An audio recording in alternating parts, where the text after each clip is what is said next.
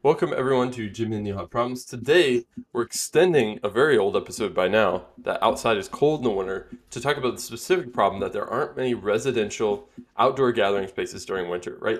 There's big places like you can go to a stadium or, or something like that. There's um, lots of public areas, like for example Holland and, and downtown has lots of uh, Holland, Michigan, by the way, has lots of like little areas you can gather. They have they have sidewalks that melt the snow so you can walk around. They have like public fireplaces. So those are all public areas, but residentially, it's really hard to be outside in the winter. And so that's kind of the, the gist of the problem. It's, it's particular to, you know, cold areas, of course. But Neil, what kind of levers are you seeing for this? Um, I sort of cheated and just had two mega levers. So it's the weather and the preparedness for cold weather. So weather being like the temperature, the uh, precipitation, and other things. And then the preparedness, it's your clothes and it's the spaces and your ability to manipulate the weather. Yeah, so I guess one extreme solution, and I think actually China has done this a little bit, is to uh, you can't necessarily manipulate temperature that well on a massive scale, but you could prevent snow if you really wanted to, um, or you could you could cause snow. You could seed clouds with snow. And th- those are both interesting in that one, it, th- without snow, you can move around a little bit more easily. Like, um, it's safer for people to be outside. Mm-hmm. And then two, on the reverse side, if you increase snow, it opens up lots of opportunities. I mean, like ski lifts do this all the time for creating snow. Yep. Yeah, and, and, and, yeah, yeah. The ability to manipulate the weather doesn't need to be macro, although it can be. It can be more micro. Um, and, and just create spaces where you're semi outdoors, but it's a little bit warmer. What I'm curious about, I would love the idea of I don't know if like like just a like a greenhouse without a top.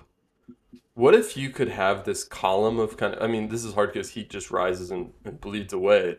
But what if you could have like an open topped area that was somehow heated uniformly this reminds me, I've been I was looking on LinkedIn and to filter plastic out of rivers, they're doing these walls of bubbles that like push plastic up and towards the shore so you can collect it. And I'm wondering if there's some way to like trap heat um on you know to, from escaping out the top of something because I love the I think the challenge with the real challenge here is you want to feel like you're outside without feeling the outside cold. And part of the feeling of being outside is seeing the sky.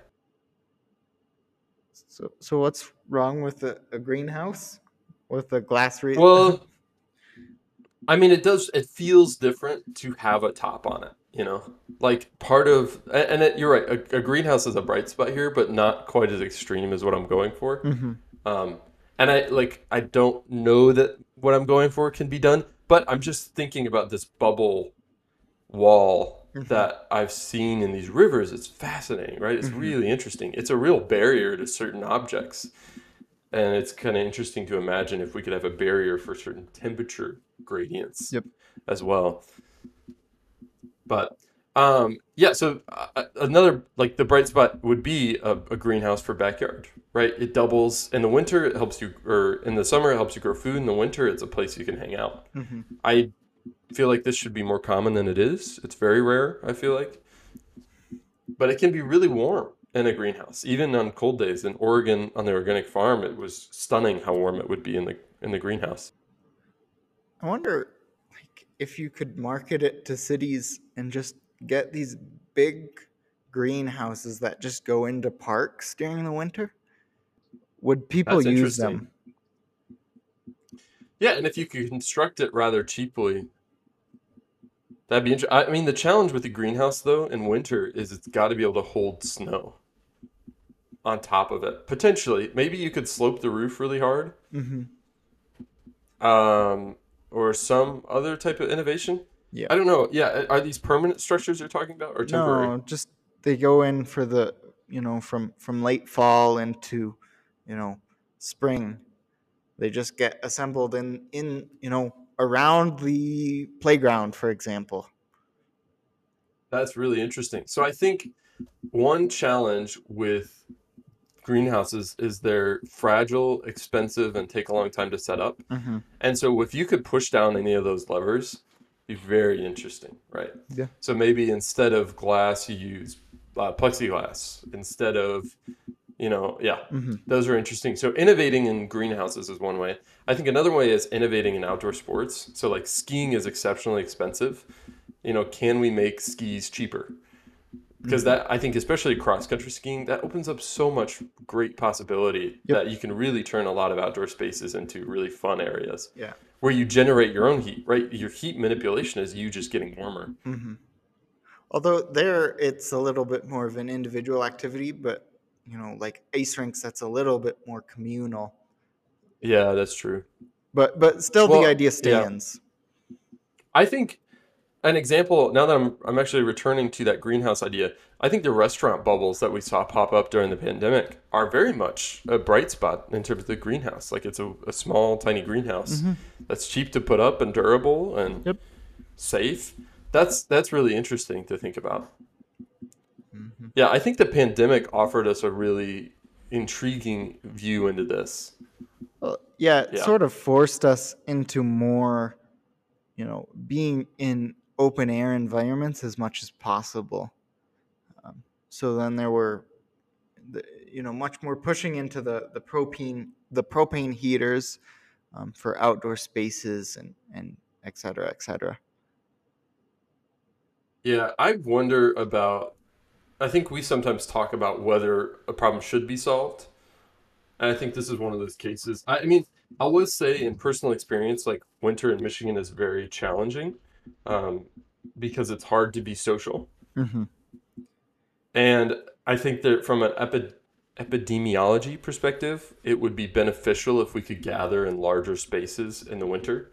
Mm-hmm. So I, I mean, I do, I do think this is a problem that could use solving.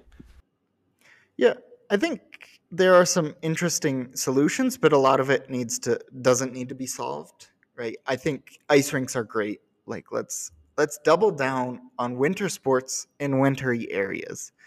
And let let's try to make, you know, public spaces more usable year round. Let's let's put up greenhouses around playgrounds. Um, but you know, do we need to have propane heaters heating the sidewalks? No, probably not. I think that's a, a bad use of resources. That's a good point. So like let's more intelligently deploy resources here and and really focus on enabling gathering. Mm-hmm. Right? I think a lot of this is one, a lot of it's private, right? We're we're enabling private spaces. Yep. Um which fair, you know, they can do whatever they want, but let's let's take a you know, a leaf from their book and really double down um in in residential and public spaces. Mm-hmm. Yeah. I I think it's interesting. Yeah, this is a hard problem, to be honest. I think it's like I did not solve this well when I was in Michigan. I'm much happier and much more active in in Southern California. You haven't been Because- there during winter. Yeah. Oh Uh, yeah, you, you moved It's kind of Yep, yep. Yeah, yeah. I mean, it was beautiful in winter. I actually preferred it because there. I mean, there's to some extent there's a little bit of a problem is it's too hot sometimes, Mm-hmm. and you get the inverse. You get inversion here. Um, but I feel like like Texas has that much worse, or, or somewhere like that, or New Mexico even, where it's just you can't go outside during the day. Mhm. But even then, it's it it's like better because at night generally it's really nice. Mhm. Not true in Michigan; it's worse at night. So you really have no respite for a few months, Mm-hmm. and it's a hard problem. And yeah, I don't know. I I do think it is a problem Uh huh. but I'm not ah, I'm not clear. I think you're right. Doubling down on gathering in public spaces is probably the way to go. And so what I'm curious about here is that brings up this challenge of seasonality. And how do you effectively for a parks department that's probably already resource strapped, how do you effectively deploy this, right? And that I think becomes the question is how do you enable public governments to move more quickly on this and then also how do you enable how do you make all this all these solutions cheaper and easier to do so like uh, cross country skiing how do you make it easier to manicure trails? Like, how do you make it easier to convert? I only know of a couple places in Michigan that really put work in to convert a trail to a cross country skiing trail. I think that's something that's like not a lot of people have given tons of thought to that would be really easy, low hanging fruit. Or um, icing over, like, for example, Grand Rapids has a pond that they artificially create for ice skating, right? Can we make that happen more often? Can we do that in Holland and Zeeland and, you know, yeah. So I don't know. I think I think the lever to really push on is how do you make it easier to set up and tear down this stuff and make it cheaper to use? Right? So can you instead of a greenhouse, can you use these bubbles? Can you scale the bubbles up? You know, these restaurant bubbles. Yeah. Mm-hmm. Yeah. And And those are how yeah. cold is this problem? It's a lot colder than I thought, as in, well, or it's warmer than I thought. I don't know. I like this problem more than I expected. I think it's really interesting to think about cutting costs and um, like doubling down and increasing logistics. I think the setting up and tearing down of things is really hard. hmm You know, I'm just reading How to Hide an Empire and they talk about why the U.S. won World War II, and it was just sheer logistics. I think logistics is underrated, and I think fundamentally this is a logistics problem of how do you deal with things seasonally, moving in and out, right? And and then also how do you make it cost effective to use something for only three months of the year? And maybe the answer is you make something that can be used 12 months a year that has a small adaptation that allows it to be used in the winter, you know? Um, yeah. What about you? Yeah, I actually really like the idea of sort of the greenhouse bubble idea around parks. Yeah, I- Yeah, I kind of want to try that. I mean, there's there's some failure cases that are not great where it gets really hot. You know, sometimes in December it gets up to 60 or 70. Yep. In Indiana, at least, not so much for Michigan, but mhm. yeah, I think that's an interesting one.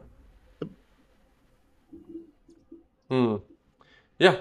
Well, thank you so much for joining us. If you live in a cold area and you have some thoughts, tell us kind of what you do.